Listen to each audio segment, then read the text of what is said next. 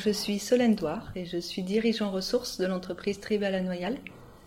Donc Tribal Noyal qui est pionnier dans le bio et le végétal avec les marques Sojason, Vrai, Soja, Tantalène, etc.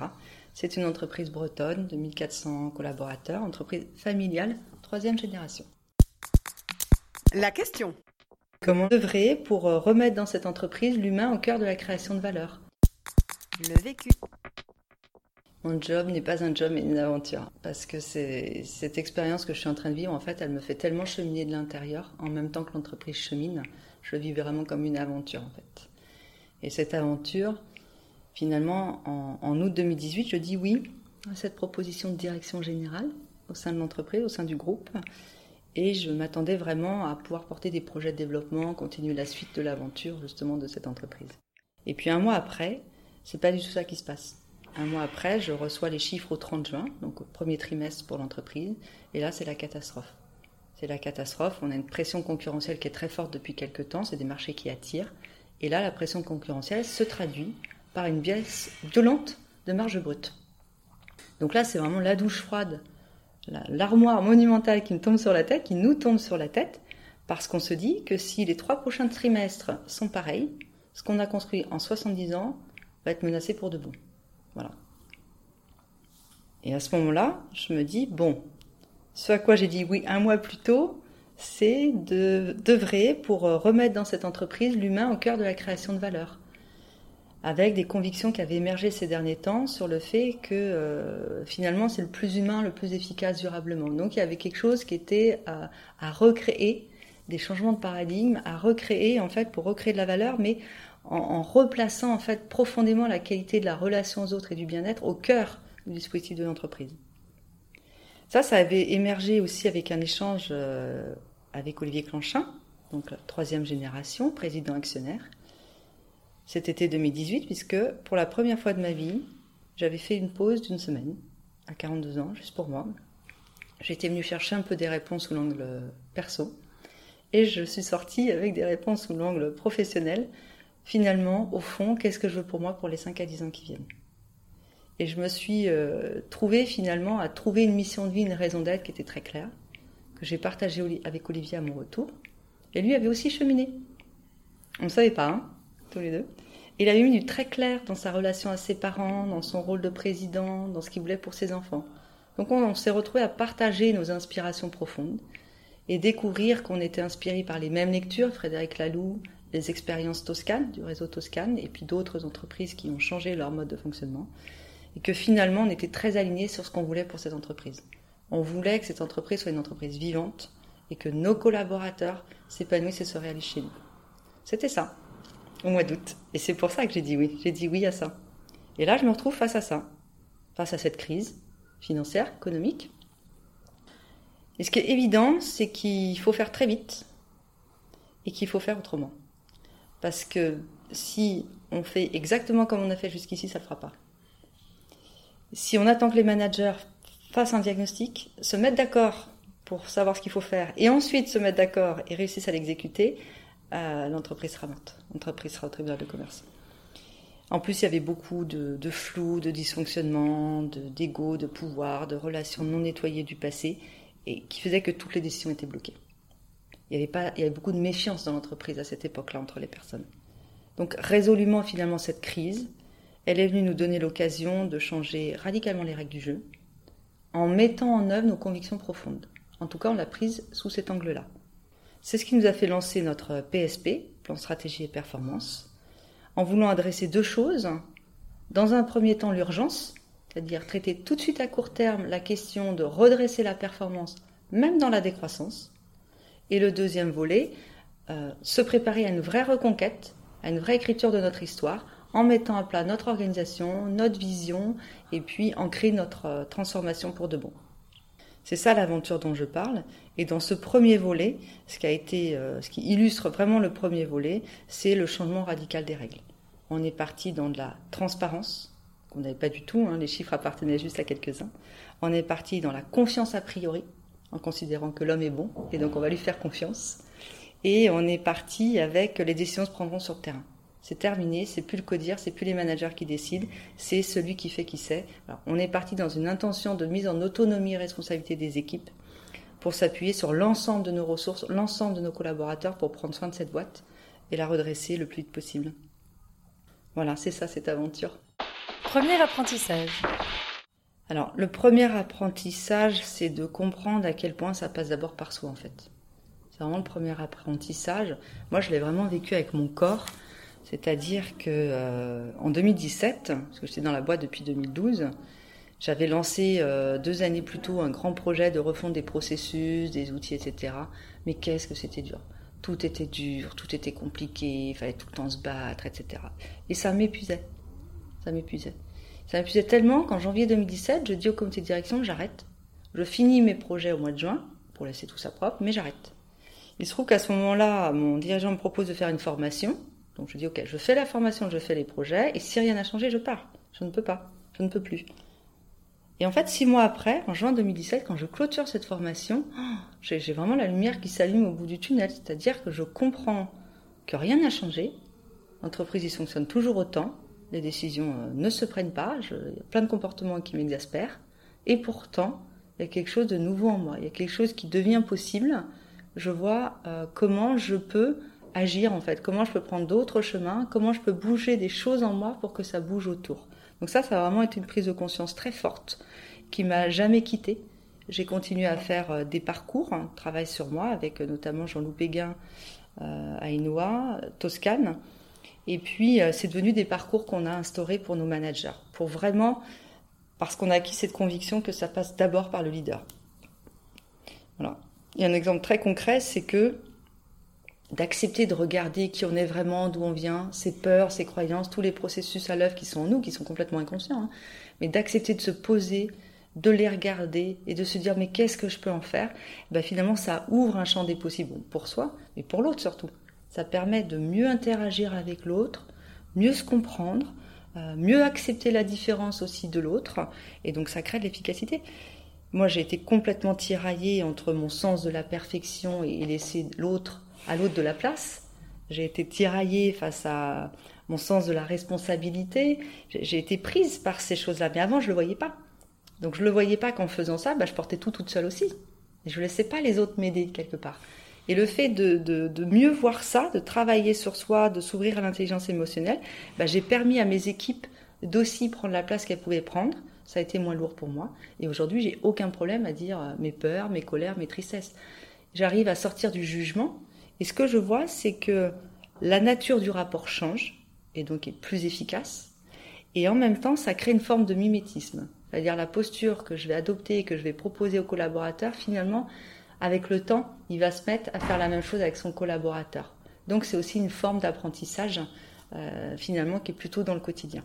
Je sors du jugement et plutôt que de lui dire t'as pas réussi ça, je lui dis attends, j'observe qu'il s'est passé ça, qu'est-ce qui s'est passé pour, pour toi? Essayons de voir ensemble et de quoi tu as besoin pour que ce soit autrement la prochaine fois? Ça c'est nouveau. Je change de posture, je me centre sur la personne, de quoi elle a besoin pour réussir, qu'est-ce qui se passe pour de vrai. Et, et si, pour peu qu'on arrive à se le dire, eh ben, on arrive à faire progresser la personne et on progresse euh, mutuellement. Voilà, donc ça passe par soi. C'est vraiment la, première chose que j'ai observée. Deuxième apprentissage. Le deuxième apprentissage, c'est euh, la confiance et la sécurité. C'est un peu lié d'ailleurs, hein, mais j'ai vraiment compris, je l'avais entendu chez Toscane, je l'avais vu dans plusieurs livres, hein, j'ai lu tous les bouquins d'Isaac Gates, Favy, Alexandre Gérard, etc. Mais j'ai vraiment touché du doigt à quel point la confiance et la sécurité étaient les deux moteurs. C'est-à-dire qu'à quel point finalement les individus sont complètement guidés par leur peur en fait. C'est reptilien hein, de toute façon. Hein. Donc dès qu'il y a un environnement et un tout petit détail qui crée de l'insécurité, on n'a plus le même individu en face de nous en fait. Hein. Donc si on veut que l'individu puisse donner le meilleur de lui-même et qu'il y ait vraiment une intelligence collective qui se mette en route, il faut créer la condition de sécurité en fait et de confiance au sein de l'équipe. Donc ça, ça a vraiment été un gros apprentissage. Et, et moi, à titre personnel, sur la confiance, j'ai senti le moment où j'ai réussi à passer dans la confiance a priori. C'est-à-dire que, ben voilà, pendant toute ma vie, je donnais ma confiance mais à 98%. Voilà, il fallait que la personne, elle me prouve qu'elle était digne de ma confiance. J'avais trop peur de me faire avoir, d'être blessée, etc. J'ai senti le moment où j'étais capable de donner ma confiance a priori sans réserve. J'ai vu l'impact que ça avait sur les autres, en fait. Donc ça ne veut pas s'inventer, il faut être authentique et sincère à ce moment-là. Mais par contre, quel impact sur les autres? Ça donne des ailes en fait, hein, comme avec les enfants. Quand on dit à un enfant j'ai confiance en toi, vas-y, etc. Enfin, il se sent plus quoi, hein, il se prend pour le super héros. Mais finalement, les, les managers et collaborateurs, c'est pareil. Quand on leur dit à quel point on a confiance en eux, enfin, il y a quelque chose qui émerge, qui, est super quoi. Il y a ça. Manifester la confiance et des actes symboliques en fait. Des actes, il faut la dire, être capable de la dire. Il faut que ce soit sincère. C'est tout le travail sur soi. Sinon, ça, je peux avoir confiance dans une personne pleinement et être capable de dire de quoi j'ai peur. C'est pas tout à fait la même chose. Les peurs, elles m'appartiennent. Dans mon comment, c'est euh, être capable de mettre des mots, être capable de se dire les choses, être capable d'avoir une parole vraie et authentique. Et puis, c'est aussi du cadre. C'est aussi, euh, pour créer les conditions de confiance et de sécurité, j'ai observé que euh, le cadre est un facteur de sécurité. On a tous besoin de cadre. il faut un garant du cadre. Moi, j'ai vraiment vu mes collaborateurs, ok, écouter, attendre de voir de quoi ils en retournaient et attendre des faits concrets, symboliques. Donc, quand on a, par exemple, quand on fait des réunions, on commence déjà par écrire le cadre, de quoi chacun a besoin pour se sentir libre et autorisé à dire ce qu'il a à dire. On l'écrit ensemble. Et il y a toujours un responsable. Alors tout le monde peut interpeller quand le cadre n'est pas respecté, mais il y a quand même un garant du cadre. Et si le cadre n'est pas respecté, il y a sanction. Ça, c'est non négociable. Et donc ça, ça crée beaucoup de sécurité, ça nous a beaucoup aidé. On a dû réguler des postures de collaborateurs, mais au nom du cadre. Voilà, au nom du cadre. Et donc ça, ça a été salvateur pour le collectif ça crée un espace euh, sécurisant. Et, l'autre élément, l'exemple concret que je peux donner aussi, donc ça passe par le cadre, le travail sur soi, la proximité, verbaliser, etc. Une approche, ce qu'on appelle nous tête cœur trip, hein, pour sentir l'authenticité à l'autre. Et on, pratique ce qu'on appelle l'induction. C'est-à-dire quand on est en fort avec des équipes, il y a un manager ou une personne qui va faire une forme d'introduction, mais qui est vraiment introduction, introspection, et qui va dire où elle en est sur un sujet et qui va oser dire euh, son tête cœur trip. J'ai vu comment, dans des équipes bloquées, un manager qui d'un coup osait se dévoiler, finalement, osait donner un petit peu de lui, osait être en posture basse, humilité, osait dire de quoi il avait peur, de quoi, qu'est-ce qu'il aurait besoin de la part de ses équipes. J'ai vu dans les résonances des équipes, oh, enfin, enfin, je peux aller avec toi, je peux faire alliance avec toi, j'ai enfin confiance. Quand tu me dis tes peurs, je me sens en sécurité. C'est un truc de fou, j'aurais jamais imaginé. Et des fois, ça paraît, con, tellement c'est simple, quoi. Mais en même temps, c'est le plus courageux d'oser dire ce qui se passe à l'intérieur de soi. Ça demande un courage énorme. Et en fait, ça, oser dire ce qui se passe à l'intérieur de soi, on n'imagine pas à quel point ça crée de la sécurité pour l'autre. Voilà. Troisième apprentissage. Le troisième apprentissage, c'est vraiment autour du comment, en fait, lâcher le comment. C'est-à-dire pour que quand l'intention est que les décisions soient prises au plus proche du terrain, et eh ben à un moment donné, il faut laisser faire, quoi. Sinon, c'est pas crédible. Et donc, je trouve pour le leader, le manager, le dirigeant, ça suppose un gros travail sur soi pour lâcher le comment. Ça suppose d'accepter de se déplacer, en fait, et d'accepter l'idée que ça, ma première responsabilité, finalement, c'est le quoi. Et c'est plus le comment, en fait. Le comment, il y a tout le monde qui a plein d'idées. Je peux donner mon avis. Mais si celui qui va faire veut prendre à droite, alors que moi je dis qu'il faut aller à gauche, du moment qu'il arrive au résultat que je lui demande, finalement, pourquoi je dirais non? Voilà. Donc, il y a la notion de liberté en fait qu'il y a derrière aussi, autonomie, et ça se pose vraiment de lâcher le comment. Par contre, c'est pas à n'importe quel prix. Sinon, c'est le bazar, c'est l'anarchie. Il faut bien se comprendre en fait. Hein. Et donc, euh, pour lâcher le comment, euh, l'apprentissage que, que, nous a beaucoup amené parce qu'on s'est appuyé sur cette entreprise qui a plus de 20 ans d'expérience dans le redressement de boîte en mettant l'humain au cœur du système. Ils vont très vite. Donc, on s'est beaucoup appuyé sur leurs règles et leurs outils. Et donc, il y a des règles de fonctionnement extrêmement simples, mais par contre non négociables. La première, c'est c'est celui qui fait qui sait. Donc, par exemple, quand je, euh, quand je disais le chemin à droite, le chemin à gauche, si on doit aller du point A au point B, si c'est pas moi qui vais tirer la brouette pour aller au point B, bah c'est pas moi qui vais décider si on prend gauche ou droite. C'est celui qui va se taper le chemin à faire, quoi. Voilà. Donc c'est celui qui fait qui sait, celui qui se lève et qui porte le sujet, c'est lui qui décidera du comment au bout du bout. la deuxième règle, c'est de reconnaître euh, ses limites, c'est-à-dire que je ne sais pas, je ne sais pas tout. Donc, avant de prendre le chemin tout seul, je vais vérifier auprès des experts, euh, je vais consulter leur avis. On a appelé ça le SPP, sollicitation des parties prenantes. Du coup, c'est obligatoire. Je ne peux pas commencer le chemin si je n'ai pas vérifié auprès des experts ce qu'ils pensent de ma recommandation. Le troisième point, c'est un enjeu de responsabilité. Je suis responsable du bien commun. Tout le monde. Donc, pour préserver le bien commun, ce que je propose, je dois vérifier que ça contribue à la performance. Et ensuite, je dois vérifier les impacts je dois vérifier que euh, j'ai pas un effet papillon, enfin voilà, un effet collatéral. Donc ça, ça a été vraiment trois règles d'or Et on a rajouté en fait une quatrième euh, phrase, quatrième, c'est pas une règle vraiment, c'est une phrase, c'est un guide, c'est d'accepter que finalement chacun est responsable de ce qu'il vit et chacun est responsable de ce qu'il vit pas. Donc quand j'ai un désaccord, que je le dis pas, que ça me fait souffrir ou que ça me met en, en frein, je suis responsable parce que je le dis pas en fait. Donc si je veux me libérer, si je veux contribuer, je dois pouvoir le dire. Si je le dis pas, c'est ok, mais j'empêche pas le groupe d'avancer. Donc cette mise en responsabilité est passée par là, par euh, un cadre et une règle.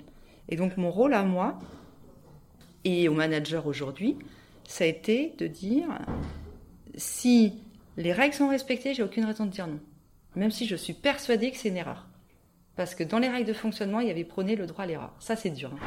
Ça, c'est très dur. Pas habitué culturellement en France. Mais de se, de se dire, une erreur, c'est un apprentissage. Donc, laisse-le faire du moment qu'il est dans le cadre. T'aurais pas fait comme ça, mais c'est pas grave. Il a respecté les règles. Et s'il se plante, tu lui diras bravo. Donc ça, c'est vraiment un, effort. Mais, mais, ça a été une grande joie aussi de lâcher le comment. D'abord, c'est un soulagement hein, pour un dirigeant et un manager. On, a, on passe de ce truc où il y a beaucoup de choses sur peu de personnes à finalement peu de choses sur beaucoup. C'est ça qui se passe quand on lâche le comment. Et c'est d'une richesse incroyable. Ça crée de l'intelligence collective, ça crée de la responsabilité, ça crée de la dignité.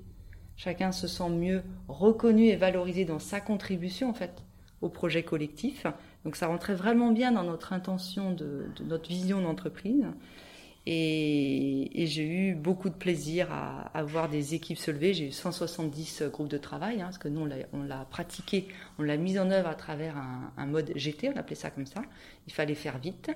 Et donc, les équipes se sont appropriées grâce à une équipe de 10 facilitateurs, parce que c'était quand même une révolution, et se sont appropriées en fait cette méthode. Et ça a permis de redresser la boîte euh, très très vite. Et, et donc, d'où la deuxième intention, d'ancrer ça définitivement dans nos pratiques pour de bon. Donc on est dans ce processus finalement d'inversion de la pyramide sur la gouvernance et la décision, plutôt que d'avoir un triangle pointu vers le haut, il est inversé en fait. Hein. Les managers euh, sont d'abord soutiens et leur premier job c'est d'aider les équipes à réussir. En s'assurant que les choses se disent pour de vrai, en s'assurant que la méthode est respectée, en s'assurant qu'il a tout pour prendre la décision. C'est suppose de lâcher le comment et, et c'est très chouette et c'est très puissant. Voilà pour gagner de l'énergie. Alors bizarrement, ouais, pour gagner de l'énergie, ce qui me viendrait spontanément, c'est d'accepter de ralentir. C'est tellement dur. J'ai tellement été des années dans... C'était inacceptable pour moi de ralentir. Je suis une fonceuse depuis que je suis toute petite. Euh, on m'appelait tout le temps bulldozer parce que les consignes n'étaient pas finies. J'étais déjà en train de courir à droite à gauche. J'ai toujours été une fonceuse. Ça m'était inimaginable. Euh, j'étais nourrie par cette énergie de toujours courir.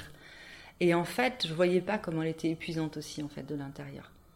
Et quand, c'est quand je m'arrêtais où je me disais, bah, c'est con, c'est quand je m'arrête que je suis fatiguée.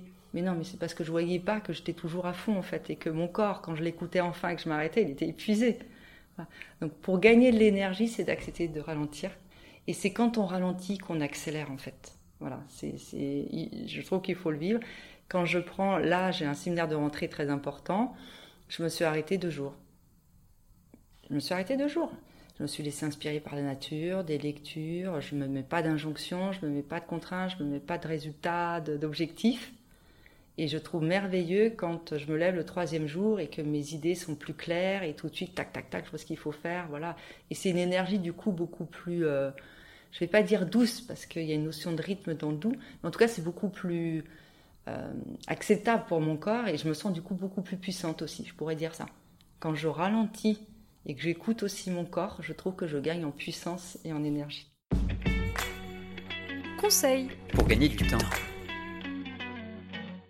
Bah, c'est peut-être d'arrêter de vouloir gagner du temps, quoi. C'est peut-être ça. C'est que quelque part, dans se dire comment je peux gagner du temps, on est déjà dans une espèce de course au temps. Mais au nom de quoi finalement? Au nom de quoi?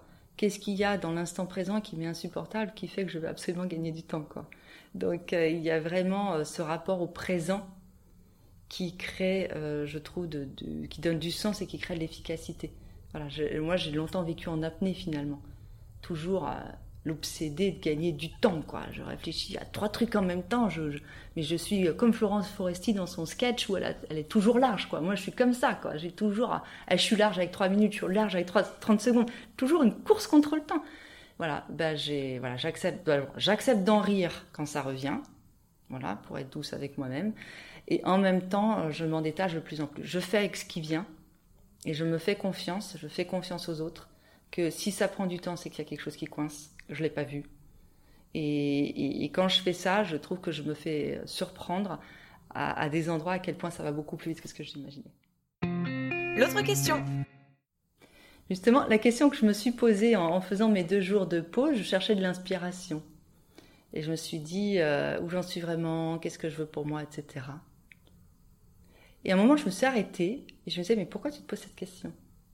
Arrête, tu vis ton moment présent, ta raison d'être, ta mission de vie, elle est claire pour les 5 à 10 ans qui viennent, tu es en train de la vivre, ça fait 3 ans, laisse-toi, fous-toi la paix, quoi. Fous-toi la paix, vis ton truc, vis ton truc, euh, tu verras dans 10 ans, dans quelques années, tu te reposeras et tu verras qu'est-ce que tu veux vraiment pour toi. Donc la question que je me pose en ce moment, c'est comment j'arrête de me poser des questions et que je vis ce que j'ai à vivre. Ce podcast a été réalisé par Émilie Buaillon.